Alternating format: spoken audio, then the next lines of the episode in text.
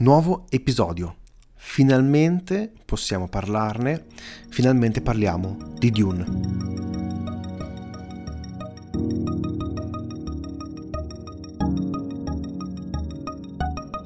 Era un po' il film più atteso dell'ultimo anno probabilmente e la grande opera di Denis Villeneuve. Chi ci segue sa che noi abbiamo una certa devozione nei confronti del regista canadese soprattutto dopo i suoi ultimi film, a partire da Prisoners in poi ha sempre fatto eh, grande cinema e questa volta voleva cimentarsi con un'impresa che sembra praticamente impossibile, adattare Dune. In molti ci hanno provato, Jodorowsky, Lynch, vi è anche una serie televisiva, un videogioco ma non tutti ci sono riusciti, anzi alcuni non hanno nemmeno fatto arrivare il film in sala, come ad esempio Jodorowsky, di cui consiglio, apro una parentesi subito in apertura, un bellissimo documentario simile all'Ost La Mancia, eh, in cui si parla della lavorazione e del fallimento del Dune di Jodorowsky.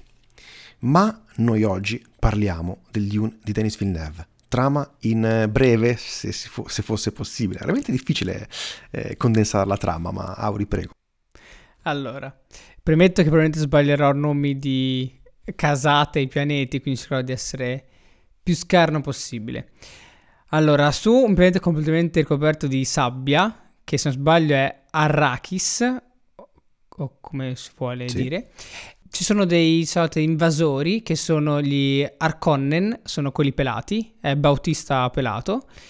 Incrocio tra Bautista pelato e il eh, Immortal Jones di eh, Mad Max. Vero, anche perché però, Bautista non ha mai avuto i capelli. Eh, vabbè, è vero, però tipo Skarsgård è uguale a... è molto simile a Immortal Jones. Va bene. E loro eh, sono su questo pianeta per estrarre dalla sabbia, poiché è un pianeta completamente ricoperto di sabbia, della polvere rossastra chiamata spezia, tra virgolette, che è una materia estremamente importante per fare i viaggi interplanetari, spaziali, quindi è la cosa più importante, più preziosa di quell'universo. E su questo pianeta però c'è un popolo che sono i Fremen, che sono adattati eh, attraverso se stessi, attraverso tecno- varie tecnologie in cui sono molto bravi, a, a sopravvivere in questo ambiente estremamente ostile, anche data la presenza di vermi giganti che distruggono tutto. E per ordine dell'imperatore, perché sopra questo universo, sopra queste casate c'è l'imperatore, e questo pianeta viene tolto dalle mani degli Arconnen e viene data alla casa dei Atreides, se non sbaglio, i quali invece sono più, diciamo, pacifici e vorrebbero trovare la collaborazione con i Fremen, gli abitanti del pianeta desertico.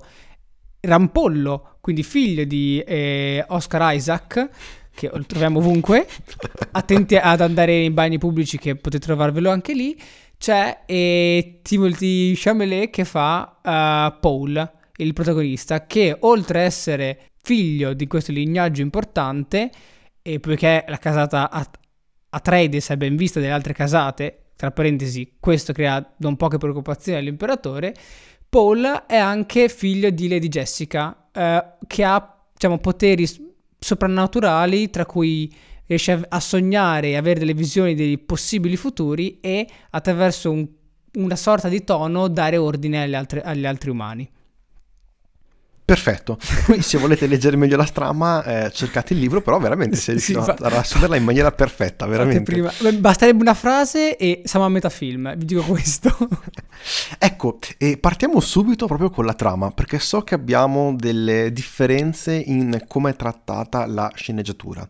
Io partirò e dico subito che a me il film è piaciuto, veramente tanto. È un grandissimo film di fantascienza, non è fantasy, è fantascienza, e la differenza principale è che qui vi è comunque il tentativo di dare una spiegazione scientifica alla parte fantastica che poi andiamo a vedere e questa è una cosa che sempre personalmente mi ha, mi ha profondamente affascinato e tra l'altro sto leggendo tutto il ciclo delle fondazioni di Asimov e insomma mi piace molto la fantascienza e questo film è un bellissimo film di fantascienza.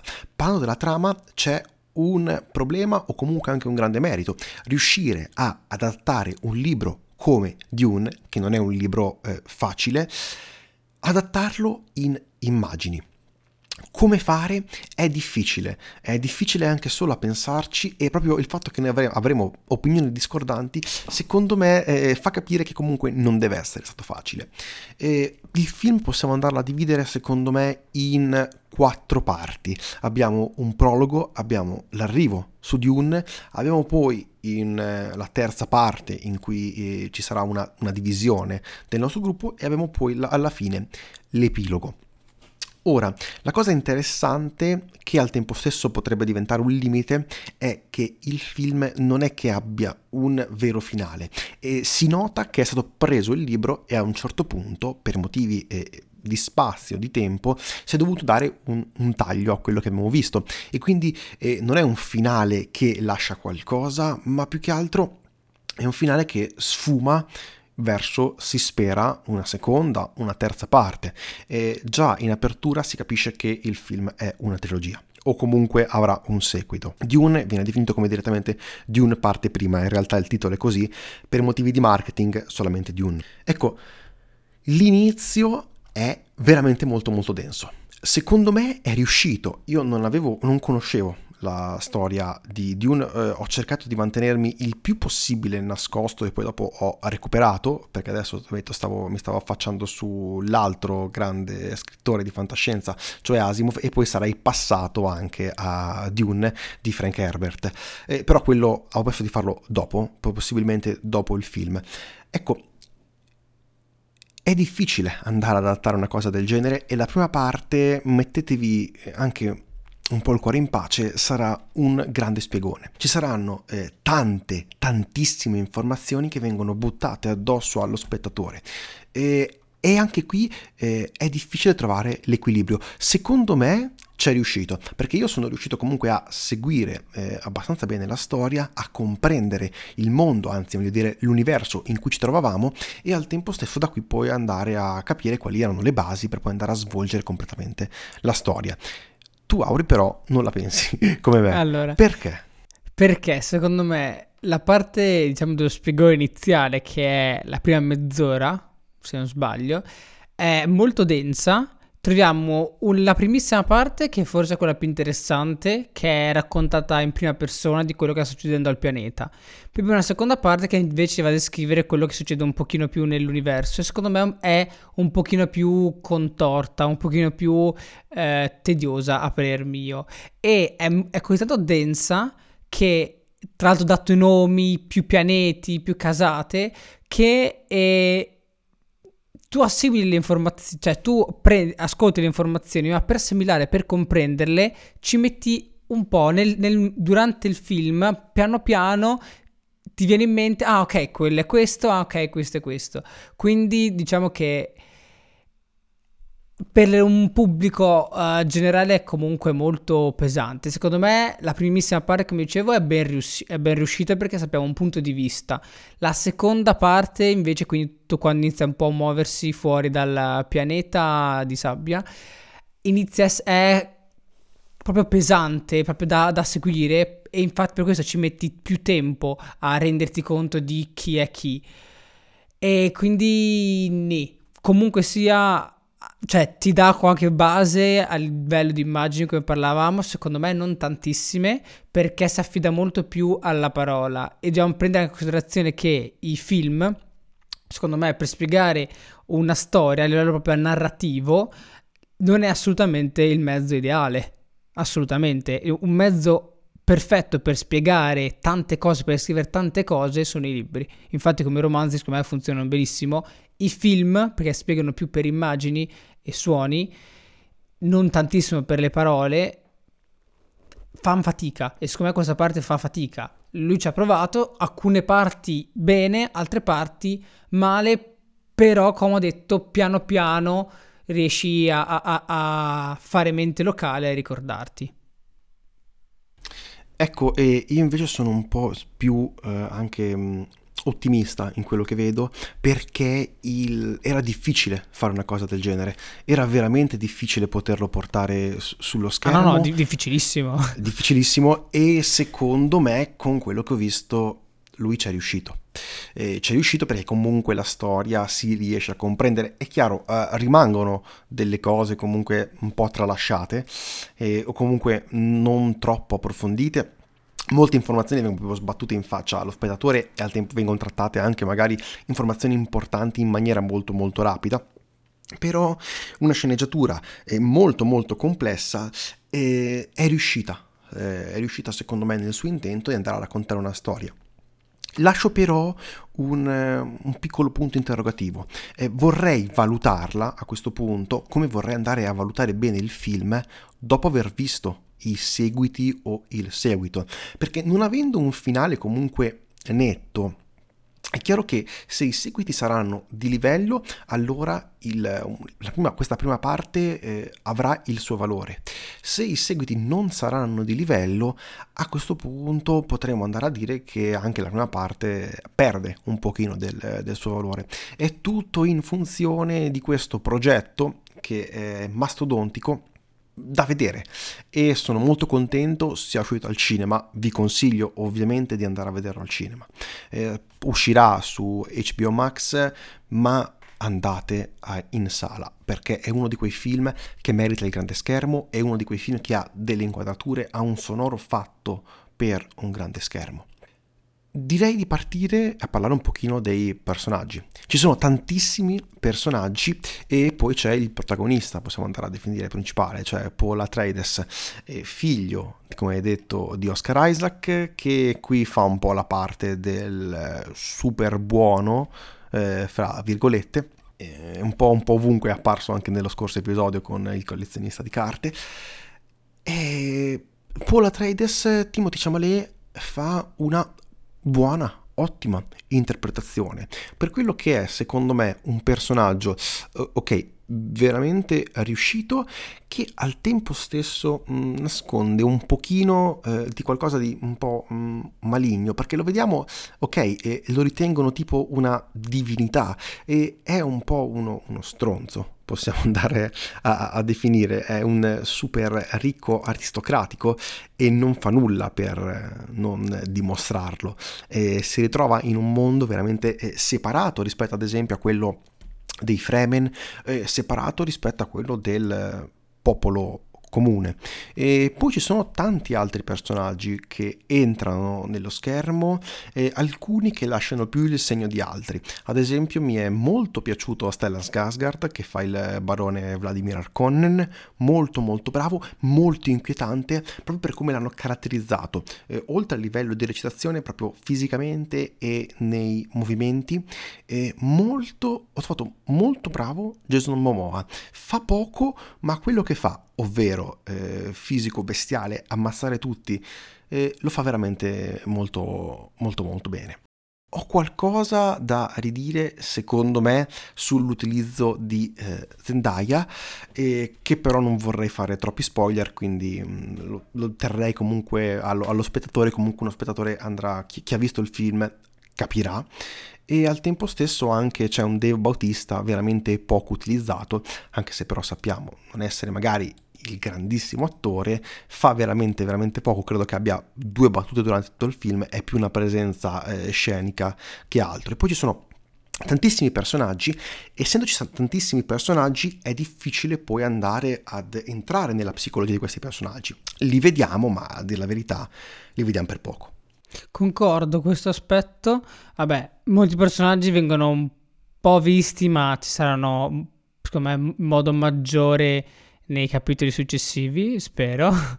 E quello che hai detto che entriamo un po' nella psicologia dei personaggi, secondo me eh, lo vediamo soprattutto riguardante il personaggio che psicologicamente dovrebbe essere più ricco, ma che a vista del, del spettatore è più straniante, che è Lady Jessica, perché lei spesso ha momenti molto emotivi e io in quei momenti non capivo di cosa avesse paura, timore, proprio perché molt- alcune informazioni vengono accennate o ci vengono celate e, e lei esprime in modo massiccio la sua emotività in certi momenti e tu lì ti senti, vabbè, ma perché? Quindi secondo me questo riguardante ha un problema psicologico dei personaggi, forse per il poco tempo dedicato, dedicatogli singolarmente. Mm, sì, cioè è un film magari che a livello di scrittura eh, qualcosa lascia indietro. È chiaro, qualcosa devi lasciare indietro. A livello visivo però è, è entusiasmante.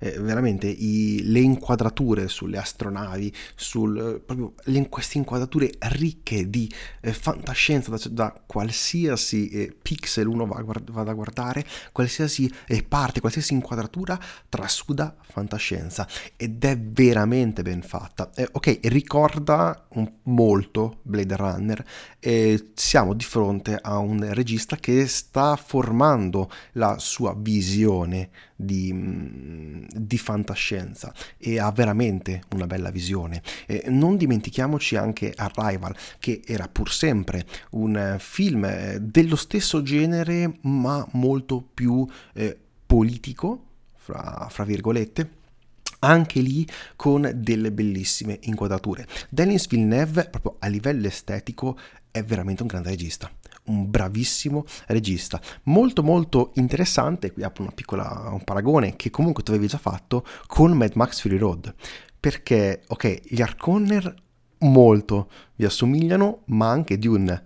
Dune assomiglia tantissimo all'Australia post-apocalittica di Mad Max e eh, sono entrambi due grandissimi registi. Ovvio, Mad Max Fury Road, eh, sia chiaro, è un capolavoro. Questo ancora bisognerà andare a vedere come eh, terminerà il film. E qui io mi chiedo, a questo punto, visto che non ha un vero finale, questa, questa, prima parte.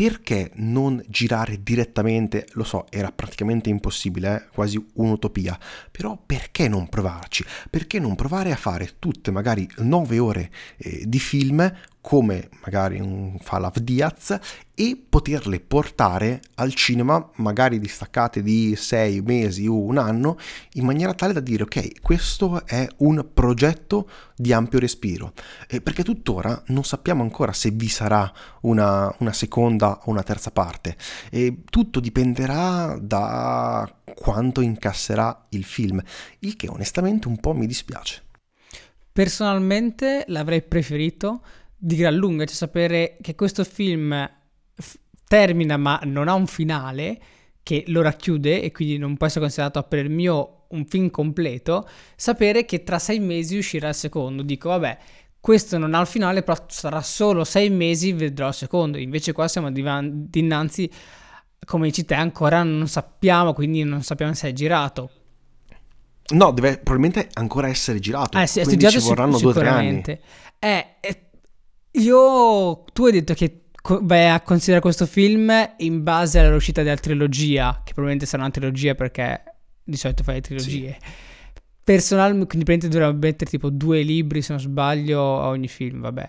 E personalmente invece a me piace considerare anche le trilogie e nelle saghe i film in modo a sé stanti e in questo caso non è completo, quindi lo, cioè, lo, reputo non finito, quindi lo reputo, anche se visivamente, come detto te, è estremamente bello, perché visivamente è molto appagante, poi eh, Villeneuve mantiene comunque i suoi ritmi, tranne se certi momenti secondo me eccede con il campo contro campo, però mantiene i suoi ritmi come abbiamo visto in Arrival, che sono, cioè, danno quel respiro che infatti dura due ore e mezza, però cioè, ci sono molte cose, ma non è frenetico, ha, ha suo, i suoi tempi. Secondo me non è completo. Un esempio di film di trilogia, primo capitolo, che ha un finale non particolarmente forte, ma è più completo, è La Compagnia dell'Anello. Perché te, alla fine del primo film noi troviamo comunque una battaglia che, diciamo, ci dà sensazione di compimento e soprattutto abbiamo tutto il film per legarci, sarebbe quasi mezzo film, per legarci ai personaggi della Compagnia dell'Anello e poi si va a sciogliere. Quindi abbiamo comunque un, un, sentimento che ci comporta la chiusura, una motivazione. Invece in questo caso non posso fare spoiler, però secondo me la sensazione di chiusura non è così forte, dato che già dopo un po' capisci, ok, stiamo andando lì, non c'è abbastanza tempo per qualcosa di forte e infatti qualcosa di forte non arriverà. Ci sono cose interessanti, ma non appaganti che non ti danno sensazione di compimento.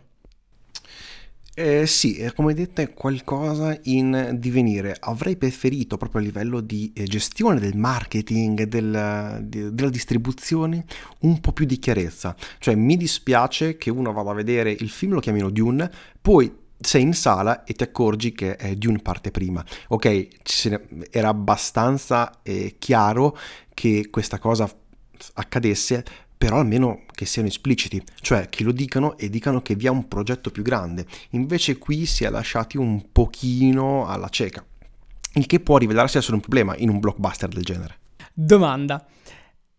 A discapito comunque di un forte dissenso da parte dei fan del libro, avresti preferito un finale per la conclusione fatto apposta per questo film, cioè un avvenimento non forte, ma un momento di, non so, una battaglia o qualcosa che finita quella ti dà sensazione di compimento di questa parte, nonostante non sia nel libro, quindi è un'aggiunta da parte dei sceneggiatori e del regista? Sì, ti dico sì, eh, mi piace comunque com'è l'epilogo, cioè alla fine sono comunque contento di come va a finire il film, però sì, eh, so che è un'opinione, credo che sia abbastanza contrastante al, al, giorno d'oggi dire così, ma io sono un grande sostenitore che non si debba essere proprio legati all'opera d'origine generalmente, ci si possa prendere un pochino delle, delle libertà se uno pensa che possa riuscire a essere qualcosa di migliore sul grande schermo.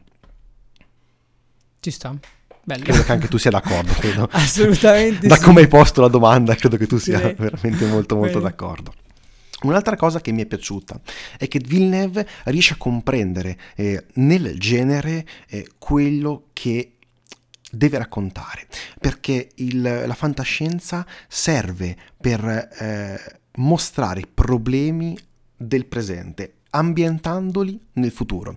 E in Dune cosa abbiamo? Beh, sicuramente abbiamo lo sfruttamento e l'idea che questa materia così preziosa debba continuamente essere prodotta sfruttata in questo deserto che eh, tendenzialmente è un'immagine che noi ci, abbiamo un'idea del deserto come la desolazione.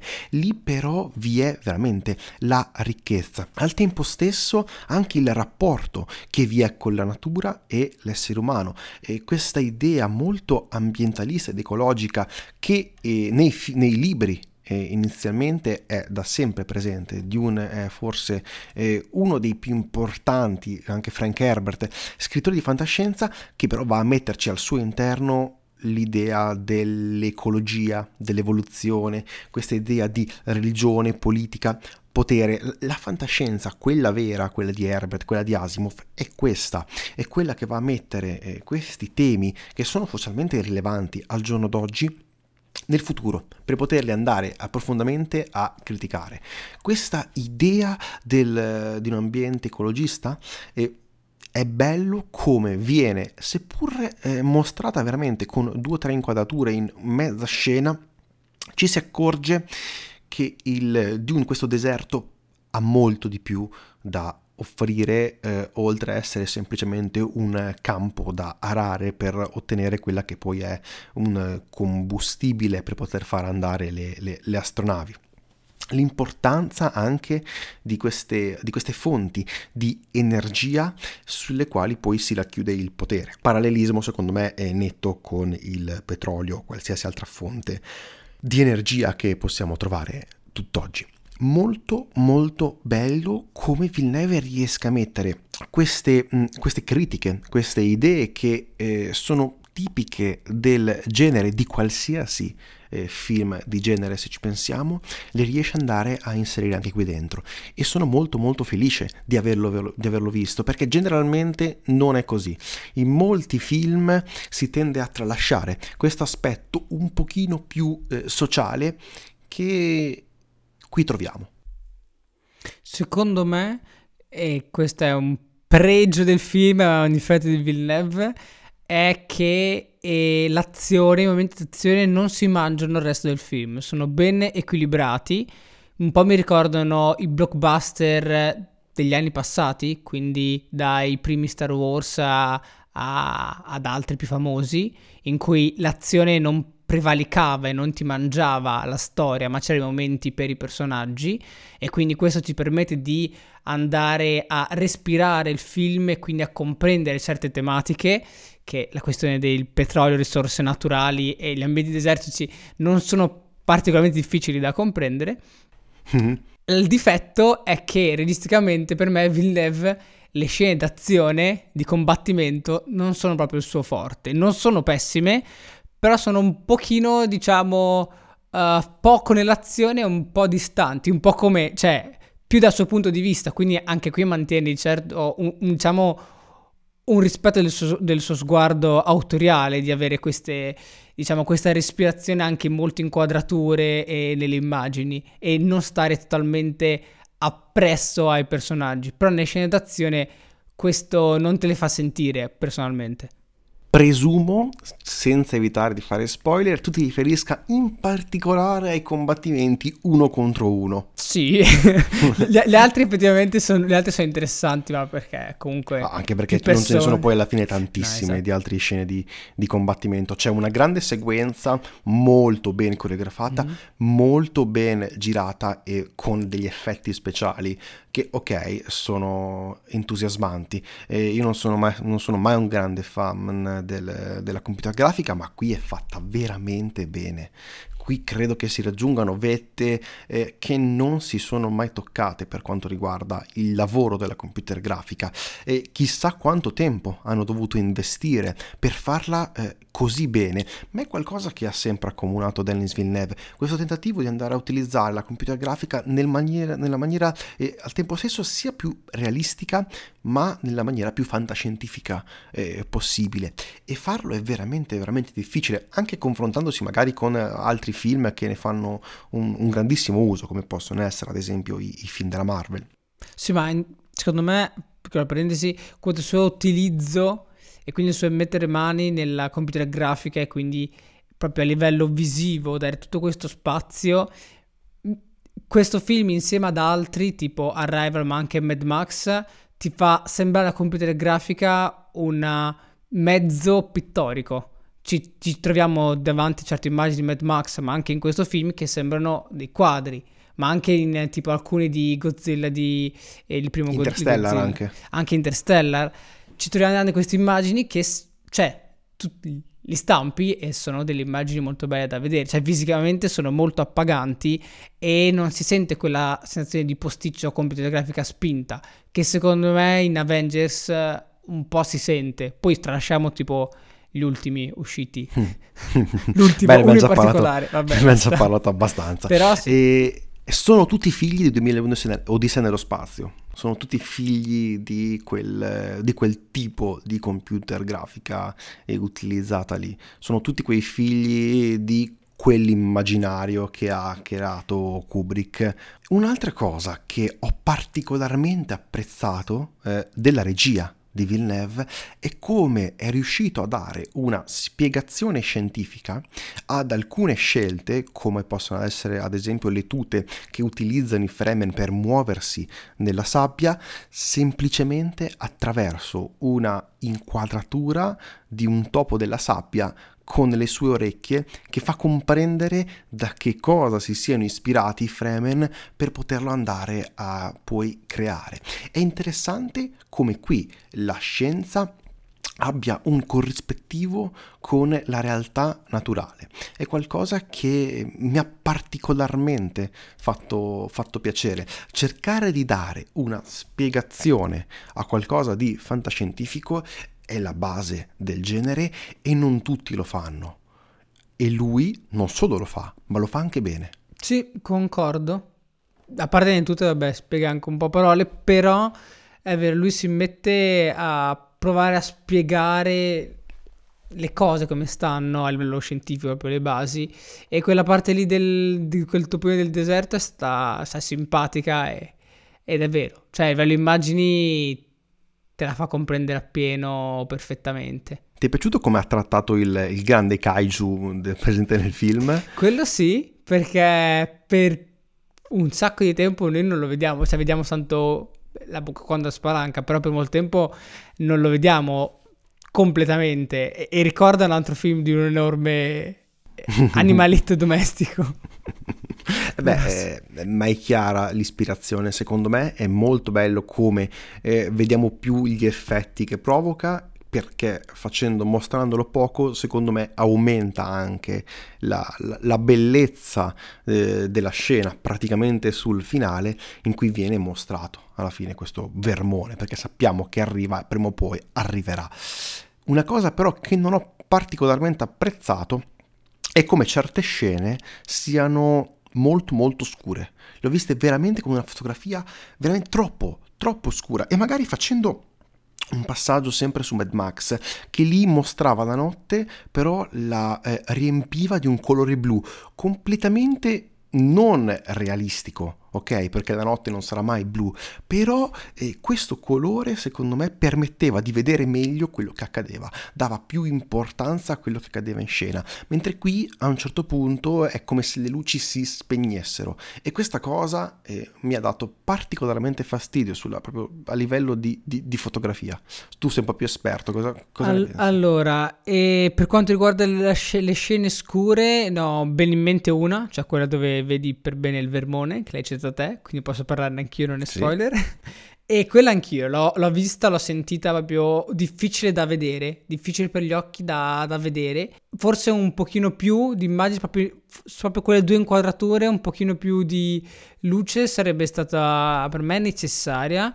Per quanto riguarda la tecnica utilizzata, cioè il metodo utilizzato in Mad Max, secondo me non c'entrava niente con questo film perché Mad Max è comunque tutto passato sopra le righe e quindi ci stava questo effetto blu che ti dava la notte anche se è irreale, quindi una luce irreale.